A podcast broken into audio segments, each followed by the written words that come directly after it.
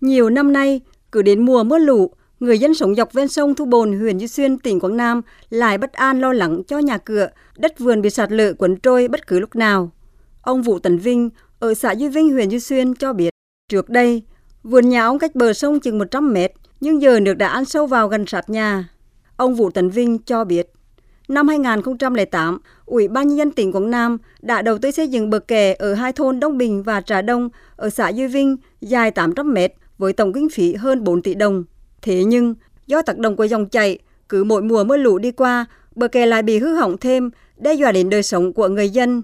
Cái nguyện vọng của người dân Long Bình này muốn làm sao tạo mọi điều kiện thuận lợi để giúp gia có cái bờ kè này kiên cố lại người dân mưu sinh cuộc sống ở đây cho nó ổn định. Chứ năm nào ví dụ thiên tai về cũng phập phòng và lo sợ sạt lở cũng ảnh hưởng đến hoa màu năm nào có thiên tai bão lũ thì đều bị sạt lở quá sợ đấy chứ hiện nay có hơn 100 hộ dân với gần 350 nhân khẩu ở huyện Duy Xuyên nằm trong vùng nguy cơ sạt lở bờ sông chiều dài 20 km.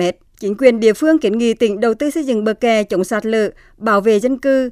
Ông Phan Xuân Cảnh, Chủ tịch Ủy ban nhân dân huyện Duy Xuyên, tỉnh Quảng Nam cho biết, địa phương huy động nhân dân trồng tre, cây bần ven sông, hạn chế tác động của dòng chảy, gây sạt lở bờ sông, tập trung xử lý các điểm sạt lở trước mùa mưa bão.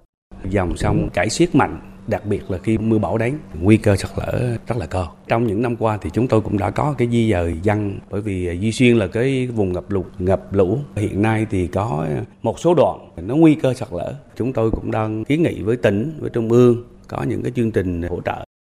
Tỉnh Quảng Nam có 57 khu dân cư với 3.500 hộ dân nằm trong vùng nguy cơ sạt lở núi, ven sông, ven biển ngập lụt, thấp trũng, Số hộ dân nằm trong diện di dời quá lớn, các địa phương gặp khó khăn trong việc bố trí quỹ đất và kinh phí thực hiện tái định cư.